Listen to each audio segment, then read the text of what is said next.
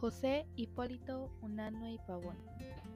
Precursor humanista y defensor de la salud del hombre, se desempeñó como asesor de virreyes, promédico general, redactor del Mercurio peruano, ministro de Hacienda de San Martín, diputado del Congreso Constituyente y ministro de Bolívar, entre algunos otros importantes cargos.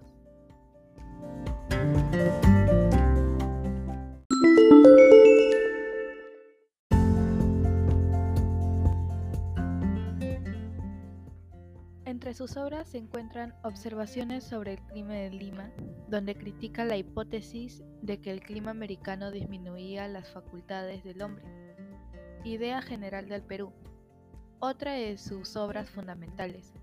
Integra en un solo discurso el pasado inca y el virreinato, reconociendo como peruano todo el testimonio histórico del territorio.